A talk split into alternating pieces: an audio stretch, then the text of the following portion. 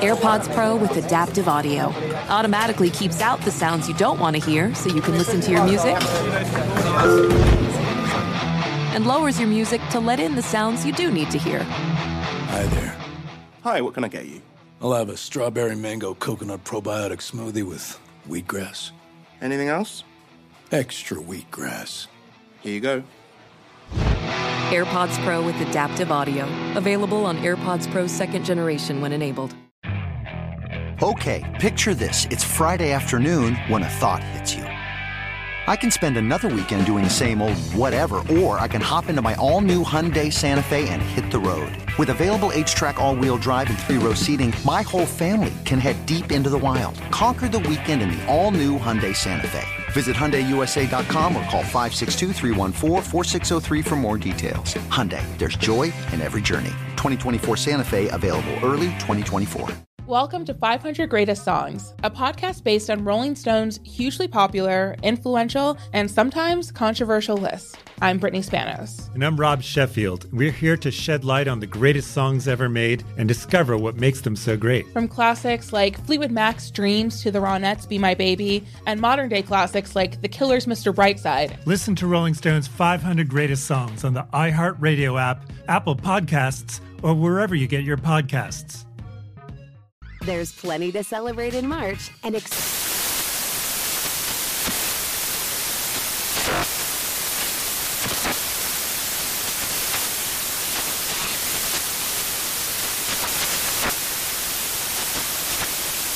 National Craft Month with the perfect pizza at home class from Craftsy. And anytime is right to listen to iHeartRadio's iHeartCountry Radio. Discover more shows and movies for free.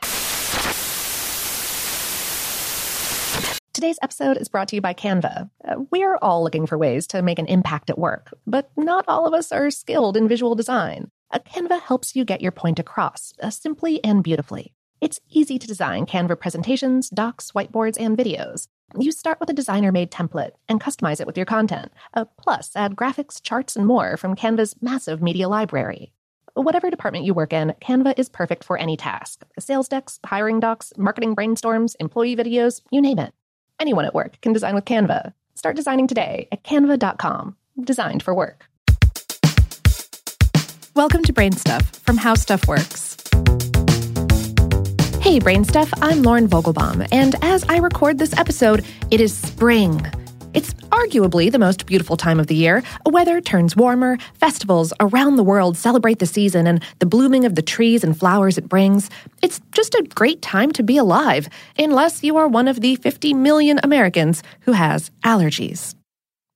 While you probably know that pollen is to blame for your congestion, burning eyes, and scratchy throat, there's a lot more to these little grains, which are actually hard at work at fertilizing plants. Although most allergies are caused by airborne pollen, not all of that is allergenic. Certified pollen experts around the world count and identify pollen grains, often on a daily basis, so that those with allergies can know what's floating around outside and how much of it there is. Pollen looks like powder because it consists of lots of tiny grains. These grains are the male gametophytes of plants that produce seeds. These grains can be as small as 10 micrometers or as large as 100 micrometers, which still means they're all microscopic. Just a fingertip full collected from the hood of your car could contain thousands of pollen grains. These tiny grains, which produce sperm, are needed for fertilization. We spoke with Dr. Estelle Levetin, professor and chair of biological science at the University of Tulsa. She's also a member of the Aerobiology Committee that oversees the National Allergy Bureau, which is part of the American Academy of Allergy, Asthma, and Immunology. Levetin explains that without pollen, we wouldn't have seeds, or fruit, or grains. In flowering plants, pollen must be transported from the male parts of the plant, the anthers, where the pollen is produced, to the carpel, the female part of the plant that produces the ovules. Pollen can be transported by animals, like bees and butterflies, or by the wind. Levetin said, Wind pollinated plants are small and inconspicuous and produce large amounts of lightweight pollen that's easily carried by wind. Insect pollinated plants tend to be large and showy. They often have brightly colored petals, are fragrant, and produce nectar. Generally, airborne pollen is from those wind pollinated plants and is the kind that attacks those of us with allergies. If you tune in to a television weather forecast during pollen season, you'll likely hear people talk about the day's pollen count. You maybe even wondered whether the count was some sort of estimate of air quality. Literally counting microscopic grains of pollen every day might sound a little bit ridiculous, but that's actually just the beginning of what's happening. The pollen count is the number of pollen grains in a cubic meter of air over a 24 hour period. To measure it, pollen is captured by a volumetric air sampling instrument. Uh, there are two types of these instruments rotating arm impactors, like the Rotorod sampler, and Hirst type spore traps, like the Burkard sampler. They are both volumetric, but they operate on different principles, and microscopic analysis is needed to analyze both types of samples. The rotating arm version has a head that spins at 2,400 revolutions per minute. While it spins, two small greased rods drop down, capturing pollen and fungal spores. These rods are placed into a special microscope adapter and examined. The Hirst type instrument, on the other hand, has a suction trap that sucks in air and particles that adhere to a greased microscope slide inside. In this case, the slide moves toward the intake orifice at 2 millimeters per hour, so it's possible to see what was swirling through the air hour by hour during examination. Using one of the volumetric air sampling instruments, some pollen stations sample air and collect pollen 365 days a year. Other stations run samples on weekdays or only collect three days a week. But not every city or town has the ability to count pollen, and pollen stations are operated in a variety of ways. Some are run by the city or county public health departments, others by allergists. For example, in metro Atlanta, a city with a lot of green space and a notoriously high pollen count, certified counters from Atlanta Allergy and Asthma get up early and physically count the number of pollen particles on the glass slide from a Hirst type instrument that's been outside for the prior 24 hours. That number is what Atlanta residents may hear reported by various news outlets.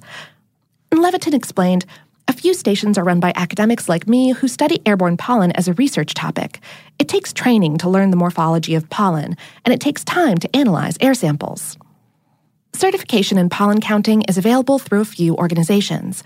The process requires pollen counters to take an approved pollen and spore identification course, pass a written exam, and pass a pollen grain and fungal spore identification test, which means that the counters have to learn the microscopic morphology of individual pollen grains.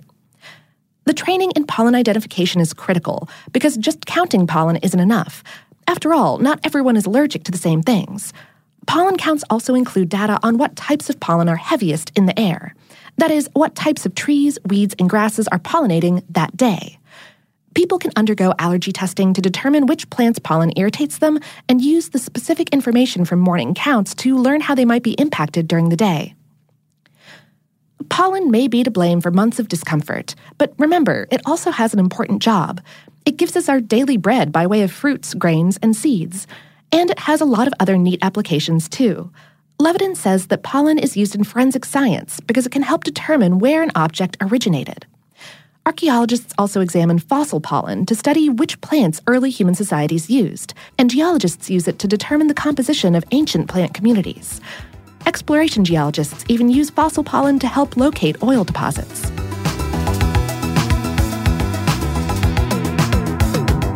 Today's episode was written by Carrie Whitney, PhD, and produced by Tyler Klang. Brainstuff is a production of iHeartMedia's How Stuff Works. For more on this and lots of other blooming topics, visit our home planet, howstuffworks.com. And for more podcasts from iHeartRadio, visit the iHeartRadio app, Apple Podcasts, or wherever you listen to your favorite shows.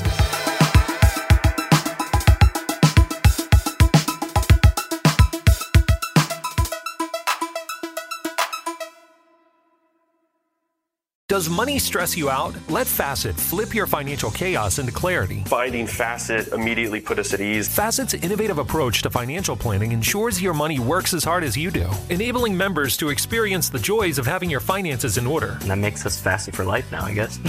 Visit Facet.com, F A C E T.com to learn more. This ad is sponsored by Facet. Facet Wealth is an SEC registered investment advisor. This is not an offer to buy or sell securities, nor is it investment, legal, or tax advice. These testimonials are from current Facet members who are not compensated. All opinions are their own and not a guarantee of a similar outcome. Welcome to 500 Greatest Songs, a podcast based on Rolling Stone's hugely popular, influential, and sometimes controversial list. I'm Brittany Spanos. And I'm Rob Sheffield. We're here to shed light on the greatest songs ever made and discover what makes them so great. From classics like Fleetwood Mac's Dreams to the Ronettes' Be My Baby, and modern day classics like The Killer's Mr. Brightside. Listen to Rolling Stone's 500 Greatest Songs on the iHeartRadio app, Apple Podcasts, or wherever you get your podcasts.